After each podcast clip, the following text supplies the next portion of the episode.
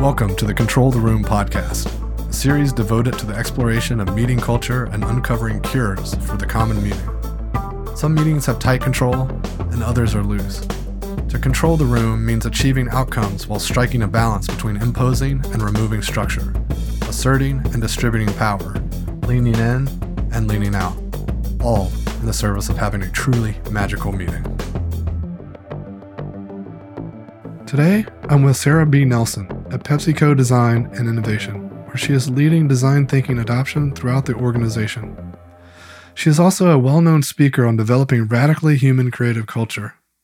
Welcome to the show, Sarah. Hey, I'm glad I'm glad to be here. Thank you for inviting me. I'm looking forward to our conversation. Yeah, me too. So let's start off with just a little bit about how you got your start. How did you end up getting into this world of design and facilitation? Yeah, Back in forever ago, I was a designer in what is now called user experience. Long enough ago that we called it different things. and one of the, I'll just go straight, it was a pain point. Collaboration was a huge pain point. And I realized that the quality of our outputs was directly related to the quality of our creative relationships. So um, and I, so I wanted to know how that worked. And I just started down kind of pursuing that, like how, with that question, like how can we make um, what I sometimes called start users? Like what would that environment need to look like in order to best serve our end users? And I just kept going more and more down into that uh, world. And I discovered um, participatory design uh, and, and of course like design thinking, which is all in that same family. I just got really excited about how do we design with people, not at or for them. Um, how do we really capture all of the different kinds of knowledge that people have, and and I just nerded out over it. So I I mean I think it, there's there's so much in there, and you kind of keep peeling away things. It starts to get into emotional dynamics. So I I kind of moved more and more into that, and I started a company called Radically Human which was specifically about how do we create these teams and doing consultant work around that and training facilitators. And as part of that, I just started looking at all other kinds of facilitation practices outside of the world of design. Um, one that I love that I got certified in is called Organizational Relationship Systems Coaching.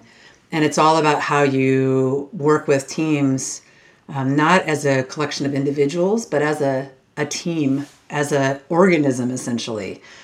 And that just completely changed the way that I facilitate and work with teams. It becomes like, it becomes about how do you create an environment? How do you tap into all and pull all of the different knowledge together? So that's kind of the long journey. And I've been working in the enterprise for a while. I was at IBM and now PepsiCo. And it just kind of gets bigger and bigger. How do we create creative environments? How do we make creative cultures that bring all that to life and, and enable that? And it's just bigger and bigger problems and gnarlier problems, I would say. They get more and more complex, but that's that's the basic journey. Yeah, I'm I'm kind of curious. Is, is there a story behind that first moment when you realized that it was all about collaboration? Yeah, it was actually I was I was on this small team. There were three of us, and we worked on a project together, and it had an amazing outcome. This was in an agency, so we had a client, and it was just like we were so proud of the work and it was just it was like just a fantastic project. And then we same team same three from our agency we worked on another project and it was a huge disaster. And i was like okay so it's not the three of us our dynamic is we're still good. What changed? And it was like a person changed. And, but that started me asking the question of like what is it that changed is you know and so that was like okay so you add somebody else in and our relationship with them is just somehow different. So it was, it was like literally that, oh, okay, now I've got to start figuring out what just happened. And that, that was really the moment that started me, started me on that. You know, it, this sounds eerily familiar because I've found this tendency in myself when it's like, sure, I love the work and the outputs and the things that we're doing, but I always found myself thinking a lot about how we did the work and how we interacted and who showed up when and in what ways and who said what. It's like Yep. that's the stuff I find that I'm can be, get very deeply analytical about, and it sounds like you have similar pattern. Yeah, I'm definitely a pattern seeker. And I, I think one of the things that there's a framework, it's a Welsh word, maybe you've heard of it. It's called the Cynefin framework. hmm And it come I can't remember his name, but um, Snowden. Snowden, thank you. I was like, I should remember that. Snowden, right? Um, not of the Edward variety. Yeah, right. The- what I loved about that was that it helped me kind of understand pattern seeking in a different way. And so in the beginning, what I was trying to do was box it up. Can if I can find if then statements, if this happens, then this happens, that there's some magic formula somewhere that's gonna I'm gonna really open it all up.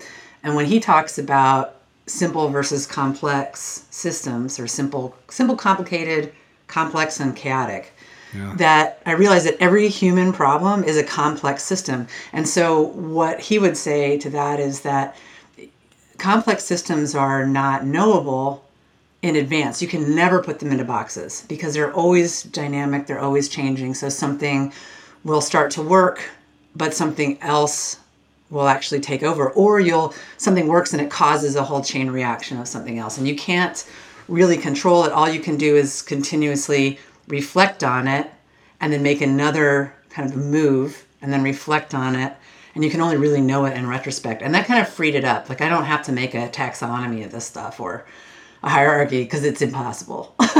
So now I'm Yeah. like, okay now i'm just working with the with the system that's there I remember when I first learned about Cynefin, and it was one of those moments where like, whoa, someone just explained all this stuff that I've been thinking but haven't been able to like articulate, and mm-hmm. and it's like, but and, and much deeper than than I was able to unravel, and and it was it was almost this like moment of peace where it was like, oh wow, now I mm-hmm. can just like let it be, like and, and do the stuff, and we actually had one of his understudies, Daniel Walsh speak at our design sprint meetup and he was he was explaining how the phenomenons of complexity explain why design sprints work because design sprints were created by practitioners it's always fascinating to me when academics can then come back and explain like oh here's here's why this stuff worked Yeah. uh, it wasn't like they dreamed the stuff up in a lab to like follow some like you know scientific like viewpoint or whatever Mm-hmm. uh, and it's really funny because you know he really summarized it as the design sprint as a probe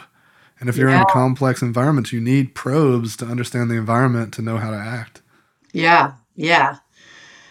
There was a quote. I don't know if I can pull it back together, but I I was in this uh, really interesting session this morning. I do work at PepsiCo, but on one of the, our core things around sustainability, and so there's all these really cool initiatives, things like reusable plastics and stuff. But specifically, there's a new thing. It's called positive agriculture.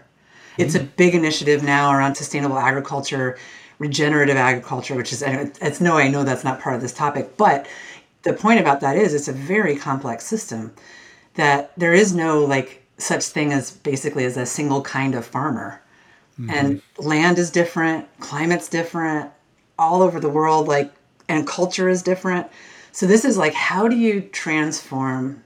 Right now, it's like I think the target's like seven million acres of traditional farmland that is like terrible for the climate. How do you transform that um, into this like rich soil that is pulling? You know, it's like there's a there's tons of benefits, but the but the guy's quote was something along the lines of, "Don't try to figure out where you're going if you don't know where you're going. Just do it. Otherwise, you'll go crazy." Uh, he said, "Do lolly." He was in, he was English. He said, "Otherwise, you'll go do lolly." So just go do it. And I thought that is right.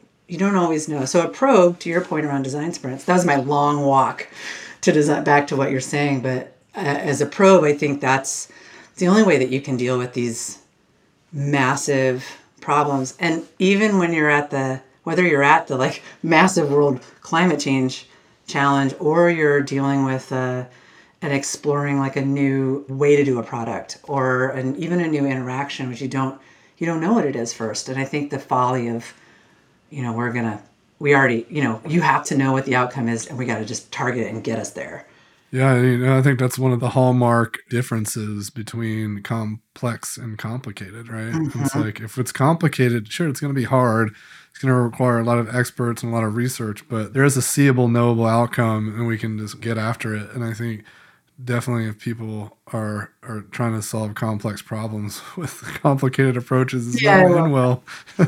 I love that. That was my. There's a. I know we might be beating a dead horse here, but I love there was a metaphor that I heard once. It was about cloud problems and clock problems. It's essentially the same thing. Is like you can pull a clock apart and you can put it back together, and it's knowable by the pieces. But clouds are always changing. They're always different. There's so you can't know a cloud. You can understand maybe weather patterns. You can you know observe things, but you're never going to know know a cloud. And I thought, well, that's is it That's really great. The, know, the quote was most people treat are working with cloud problems, but they treat them like clock problems, and that's the fun. Yeah, that's really good. I like that. Yeah. It's, yeah. it's. I think it's a little more approachable than my go-to example was has always been a jumbo jet is complicated, mm-hmm. mayonnaise is complex. Yeah, and that, yes. that really trips people up because they're like, "Wait a second, but you can't unmake a mayonnaise." it's true. You can't unmake it, and if you leave it on the counter, it won't be the same tomorrow as it is today. and maybe the people around you won't either. yeah. So I want to I want to shift gears a little bit here and talk about something that came up in our pre-show chat around this notion of you know the one and done workshop and how this work is really about more than that, right? It's not about this flash in the pan or which is a real risk in this. It's an occupational hazard because, you know, a lot of people say, oh, not another workshop. And, you know, you and I both know that if we're intentional about this stuff, we can get much better, more long term impacts. And uh, you shared some thinking that you've been doing around collaborative journeys. Mm-hmm. And I, I found it really intriguing. So I'd love to talk about that a little bit. Yeah. So I, I agree. I mean, I, I think I like the I like the term occupational hazard. Um, that there are a lot of people have a lot of poor workshop experiences, and one of the hallmarks of that is that we got together, we got a lot of work done, or we had a great time, and we felt really energized, and we left, and nothing happened. Mm. And that's usually that's what the objection is. Then why should I go back and do that if there's no there's nothing comes from it? Um, and then like at its worst, then it becomes well let's take the design thinking example. There's others, obviously, other methodologies, but design thinking is a workshop. It's a workshop with post it notes. And at the end of it, you leave, and again, nothing happens. So, design think, ergo, design thinking is is a BS process. And it's like, well, no, because you you misunderstood what it is and how you use it. So when I think of collaboration journeys, whatever methodologies that you're using, it's really about thinking of, of a workshop as a touch point in a in a journey, think, you know, around probes or around creative problem solving. And so workshops have a very specific function in that journey, which is let's let's actually like tackle a few things with enough people in the room in a way that we can focus without being disturbed for a longer length of time. But really, there's all these other touch points all the way through. So it might be people working asynchronously on something and you know the tools that allow you to you know chat or leave notes for each other that's also part of the collaboration journey and there's there's you know other things where it might be the you know how we critique something or it could be how we work together in a, in a short meeting but all of those things is what we're working towards is where is it we're trying to go? And what i like to do is start with the i like to start with the end and work backwards. So i even design working sessions that way. So one of the first questions that I ask that I ask people that I'm either facilitating workshop or or creating this is um, at the end of this session when everybody walks out, either like what is different or what have we accomplished. So let's not talk about what methods we're going to use. Let's talk about what the transformation we need to see and what do we think that's going to enable next. So it's mm-hmm. kind of like you you can you can kind of do that and say at the end of this entire journey, what have we accomplished? We might not know what the solution is, but you know, just starting to get sharp about where we where what our kind of objectives are. They can be a little softer, but working back from that and then constantly saying we have this hypothesis of how this collaboration is going to work but we might get to the end of this one workshop and we actually need to work together in, on a couple of other things. But it, as facilitators it means that we have to set expectations that you've asked me potentially to facilitate a workshop. We actually i'm going to reframe it. We actually need to get you to an outcome. And a workshop could be the right way to do it but it might not be so let's get clear on where we're trying to go, what you're hoping, what your dream is, and then work back from there. So that's like very much a traditional facilitation, but that's why I think design sprints are really similar.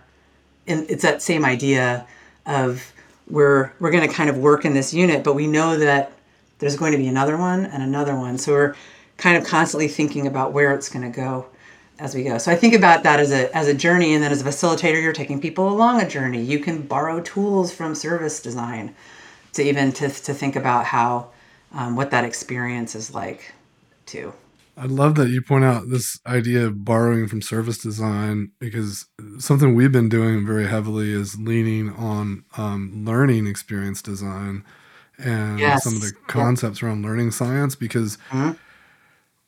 the epiphany that I had when I was working with Eric on this was that anybody who's attending your workshop is a learner. Yes. Um, even if you're not teaching them something, because they have to learn from other coworkers around what their ideas are and internalize them. And if we don't create environments and conditions for good learning, then we're probably not going to have great workshop or great collaboration. Mm-hmm. Yeah, and that's actually, I think that's a great model. I, I've actually been doing a lot more learning design. I'm, I'm trying to be better about just saying like if you want to call it a training i'll call it a training but it's not about traditional training in fact the in terms of learning um, the latest thinking about learning that's the same thing as you know design thinking as a workshop. Training as a two-day session doesn't really work. Get all energized i walk out of here what do i do with this? I'm just going to go back to the way i used to do it. So there's some really good um, work from the neuro leadership institute. I don't know if you've run across david rock. Um, but it's a neuroscience approach to learning and what they did was they they looked at they looked at a number of different factors and sort of you know as neuroscientists do like information uptake and how does information get you know uh, encoded into the brain and how do you change habits and how do how does all that work? And he pulled out a patterns within that. He has this model it's called the ages model. And you can if you just google ages model and david rock you can find it. But essentially it's like looking at four different keeping in mind four different pieces when you're designing learning. So the one, the first thing is around attention. People's brains really aren't going to uptake after about 20 minutes of experiencing the same mode of delivery. So you think about these hour long, four hour long, God help us, eight hour long training sessions where there's somebody up there delivering a deck. You've lost them after 20 minutes. They're probably not mm-hmm. retaining a whole lot of that. So you have to think about attention and like how do you design even in an hour. There's the delivery mode, there's a hands-on mode, there's an individual reflection mode, there's a working together. There's these different ways that you put that in for the arc from an attention perspective. Then you're also thinking about what he calls generation, and that's essentially is this information relevant to me and how I'm going to retain it if I can basically attach it to what what I care about or what I can use. So you can do things like have people do individual reflection to like get that down. And so how do I apply what you just told me? And then there's emotions that got to be in the right state of mind. So if somebody's coming in all frazzled or sad, or you've created like there's some kind of weird tension in the room, they're less likely to uptake things. But the last one I think is most really important for us. It's spacing. Mm. So that if you want to learn, it has to be over time. So they have like tons of studies of where they'll they'll do a training and they'll have one group every week do some reinforcement about that training. And then I'll have another group do like one reinforcement over the same period of time. And the uptake for the group that had you know a week and a week and a week between them is has a much higher retention than the yeah. group that maybe you know got it. And so it's it's that people need to process. People need to like they need to have room to integrate learning to try things out to hear things over and over and over again. I think about that when we do like a workshop where it's like a one and done. Let's just, we're going to analyze our research and we're going to walk out of here with a framework. and then we're going to use that framework. And then we're like, why do the stakeholders not remember anything? so like, how are we reinforcing? How do we continually come back to it? It's a lot more complicated than designing a workshop. It's a lot more, if you're an individual business, it's a lot more complicated than selling a workshop. A workshop is a discrete unit that businesses know how to buy. If you tell them what you're going to reframe to outcomes, they're like, oh, I don't know what that means. But yeah. the cool part is if you do it right, they will pay you so much more money. Yeah. Well, they'll reap the benefits, right? It's interesting you say it's a lot more complicated. It's. Because uh, the thing that was kind of bouncing through my head was that there's this fractal nature to this work. Mm-hmm. When I look at designing the journey, as you refer to it, there's some transformation, some change that we want to happen mm-hmm. and how do we get from point a to point b and then what are the touch points and you work your way backwards mm-hmm. that's the same way we approach a workshop design you know we're, we're starting off here we're going to end here and so we'll typically apply backwards design and say all right if we're ending here what happens before that where do we get to before that and mm-hmm. and bake in these assessment points uh, which is yep. another thing that comes from the learning world because and I think that's really powerful to know if we even got where we're planning on going. Yeah. The work, some of the work that I did at IBM was actually, we were, there's a paper about it. Unfortunately, it's behind a DMI hmm. firewall. But the, but the core of the work is that we were, we were activating uh, sellers in the sales cycle um, to be able to integrate design thinking into the sales cycle. And so we actually developed a coaching program. It was 12 weeks long it did have like a kind of a traditional training session where they had to learn specific methods, but it had coach sessions over time. So they were coached. It also was applied to a real problem that they cared about. But one of the things, it was that same thing of how do you actually, not just how as the leaders of this program assess the value of what you're doing and communicate that back to executives, but more specifically, how do you help the teams realize their own progress and help them adjust on their own where they're going. Mm. So we developed. Uh, a, we actually even has a like a name, the behavior. I think we call it the behavior change percentage. We actually have a metric, but it it allows people to. We tell people what the core behaviors they need to engage in, and very tangible behaviors on a regular basis. There's eight of them, and then we give them a tool that helps them assess on a regular basis as a team how well they think they're doing on on part of that. So it might be a really simple one might be visual collaboration. And we will say like on a scale of 0 to 5, to what degree is your team actually engaging in visual collaboration and what's your evidence for it? Mm. So over time, they can say, oh, like every 4 weeks like, oh, you know, we wanted this is what we really wanted to get better at, but we actually when I really reflect on it, our meetings are like this. So then as coaches we can say, well, what do you want to do differently? To actually bring more of this in. But it's very tangible, and over you we could actually measure over the course of 12 weeks where teams had improvements. And a lot of that is just by showing them where they are and giving them the tools to evaluate and then make decisions on how to improve. That puts responsibility for them, that makes them invested in it, all of that. But that's the measurement piece that and that's the way we did it in the program yeah you know that reminds me of it, it, it, just dawned on me as you're talking about that one thing that we're big fans of and i don't know if i've ever articulated this as like a as the why it works but we we love to start with the self-assessment piece mm-hmm. and that's a great moment well it's, it's great data for us to know mm-hmm. where people are yes. at and then where they need coaching but it also helps them connect with that challenge because you're right. It's, it's always important to start with a challenge people are going to connect with that's mm-hmm. real and pertinent for them. Mm-hmm. But if they're self-assessing around that challenge, they're getting they're it's they're unlocking new thoughts and, yes. and able to sit with this thinking around the challenge and, and where they're at with it. Yeah. So you made me think. There's a principle in relationship systems intelligence, which was that coaching methodology, and that's your job is to reveal the system to itself so mm-hmm. you're essentially you're you're you know a mirror to them that for things that they can't see. And obviously you also have like we have an idea about what kinds of behaviors are going to help them be successful, but they may or may not, you know, realize where they are in that or they wouldn't know. It's the the scale of learning again, it's like what is it? Unconscious incompetence, conscious incompetence, conscious competence and unconscious competence.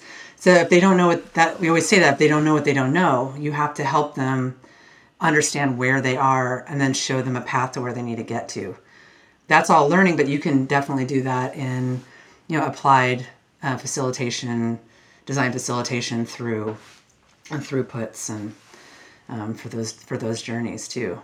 Yeah, I like that you brought that up because I I've been kind of like the more I've learned about learning, the more I've also seen been seeing those connections um, between the two. I want to just shift gears once again and bring up this uh, black swan that we're all still in the middle of yeah. uh, the pandemic and the cultural shift that you've seen, that we've all seen around collaboration and around maybe it was just the forcing function of everyone having to, you know, explore remote working and collaborating in new ways. Yeah, so I always feel like a little guilty about talking about it this way. I mean, because this thing that we've all been going through is traumatic and tragic, and there's so many things that are um, really difficult about it. And there's huge opportunity in a Black Swan event like this.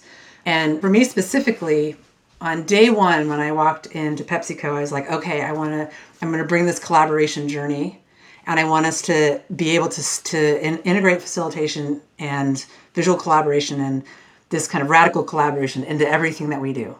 And you have to meet an organization where it is. And they there's a lot of collaboration. They're very skilled in that, but it's very like physical, workshop based, paper based, and so that that's kind of where the, the culture was. And it's like, okay, I found I was like, we're going to figure out how to bring mural in here. I found the pilot group and the IT. I was like putting together things. But when I would share the information with people, they were like, but but the paper's working for us which it was.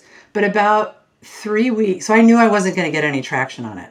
But about three, for a long time, but for about three weeks um, before the lockdown, I I could see what was happening in Europe.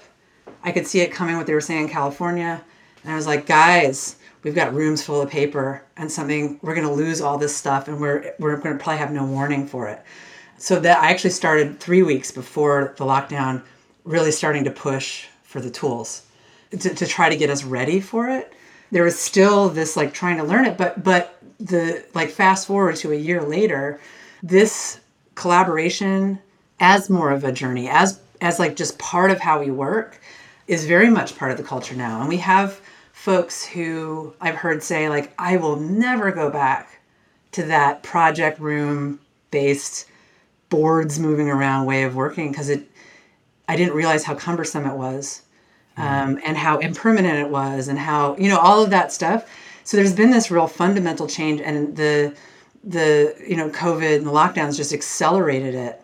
So there's this interesting it's like a weird moment of we've got people talking about how we're going to go back to the way things were. And so a lot there's a lot of people who have that mental model. How do we go back? When it's really not about going back it's about going forward. So we are where we are now.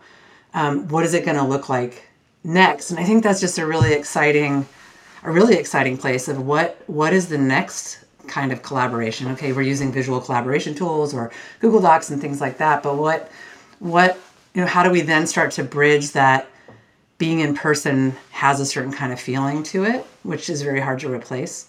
But what could other models look like? I think there's just an enormous possibility. I don't know answers to that stuff. So that's what i make i was excited about. I feel like it's been a really successful year for the team in terms of because now we're like the way we integrate cross-functional folks into it there's so much like traction that's happening not just inside the design center but throughout pepsico of like wow we're able to work more efficiently. We're able to like really bring different folks to the table and i i do think that's a permanent change. And in fact pepsico itself has recognized that. The way that we're not really going back. It's it's called uh, the program's called um, Work That Works, and it's mm. it's about it's about like acknowledging all the successes that we've had, and now let's figure out how to continue to do that in a more sustainable, long term kind of a way. So I think I think there's just there's a lot of um, possibility in that, but we just nobody knows what that really mm. is going to look like. Yeah, I mean, we're clearly going to go into a, a realm of experimentation uh, yeah. I think some folks will be a little more intentional about their experiments, and some folks are just going to leap straight in and, yeah. and make some unfortunate discoveries. And, yeah. There's going to be people who are super resistant too. Yeah. Who are just like, please, please, please. It was so much more comfortable before, and I've had a miserable year, and how can we go back to that? And I think it's just going to be hard for those folks. yeah. Yeah. Well, I think there might be space. I mean, there's definitely going to be, you know, there's definitely folks that don't have the the luxury of having a great office at home. Mhm. they're still working from the kitchen table. yes. I think they're going to maybe have spaces that are more adequately equipped. Mhm. But I think that essentially my feeling is what's going to happen is going to democratize access a little more for Mhm. folks that don't have nice internet for whatever reason or a space in their home. yeah. But they're just going to get the experience we've had for the for the for the last year, right? Because Yeah. they're going to start tapping in in a more efficient way. Yeah. We also talked a little bit in the pre-show chat about you remember like study groups and stuff where we all had our laptops open or you know meetings where we're together but we're still tapping into the systems whether it be mural or whatever Mm-hmm. and and kind of working away even though we're in the same room together. Yeah. So I I um I like my shout out to Mural. I worked with their customer experience folks uh, when I was at IBM, and and they were actually pushing me towards thinking in terms of the workshop, just like you described it. That it's not just about something you do remotely, but how can you integrate the tools and to do all kinds of things in an in-person setting.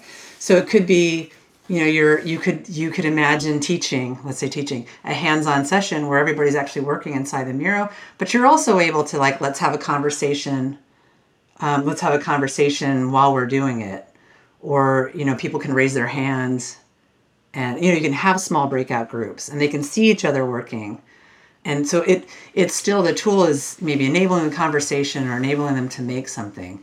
And they might even just turn around and draw something on a whiteboard and photograph that if it makes sense and put it back in and now you've got something that's persistent. Because i do think i mean we were talking about like whether hybrid is really a thing. Like is that such a thing? I do think like we're so we're planning i don't know how it's going to work but there's you know, we'll be in the office x number of days for intentional reasons collaboration and culture and things like that so being like being intentional about it but it's never going to be that permanence it's just it's never going to be that i just wanted to actually I, one thing I missed when we were talking, I just wanted to just touch on a little bit, is your your point about uh, unequal work environments, or like so people, or uh, a diversity of work environments. So you've got people. I'm I'm lucky enough to have a really great space to work in, so I quite love my space.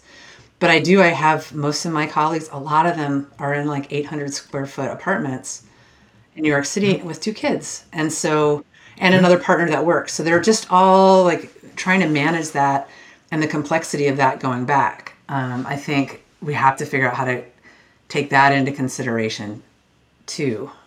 I don't know what that looks like Yes. either, but Yeah, I think that's that's what I'm most excited about this transition because people talk about back to work and back to normal or whatever. I think that ideally we lean on everything we learned, but let's support the folks that have been a little mm-hmm. disadvantaged and mm-hmm. help them get set up and but let's not swing the pendulum into a territory that's like, you know, not helpful because you know, we we all remember what it's like to be the one person who was sick at home during the big all hands and you know they got the polycom sitting on the conference room table and you can't hear a thing Yeah. or and it's a horrible experience we don't want to recreate No. that and an omnidirectional microphone in a room full of people is not it's not connection I'm just laughing because I remember with some of that Polycom stuff of literally a group having a meeting and then walking out of the room and not hanging up the phone.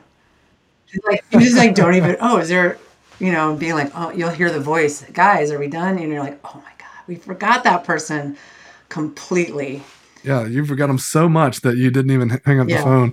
It, it also reminds me of meetings at WeWork where where the company would leave their computer connected to to the monitor, and so you're in the next meeting and they're they're checking their Facebook, and you're like, "There's their Facebook on the monitor."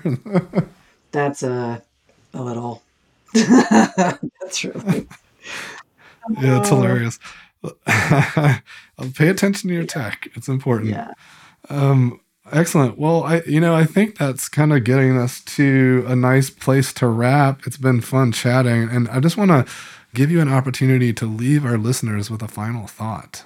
So, here's what I'd leave you all with I have a website called facilitating.design, and that's where I'm compiling a lot of this work around collaboration journeys. What does it mean to be a collaboration designer? And what are tools that you can use to do that? So, if you want to visit that, I have a sort of a simple tool that you can use to help you start to plan a journey through a collaboration. Please do check out facilitating.design. And Sarah, I want to give you a big thank you for joining the show today. It was a pleasure chatting. It was lovely. I was very energized and I uh, look forward to more conversations. Thanks for joining me for another episode of Control the Room. Don't forget to subscribe to receive updates when new episodes are released. And if you want more, head over to our blog where I post weekly articles and resources about working better together. VoltageControl.com.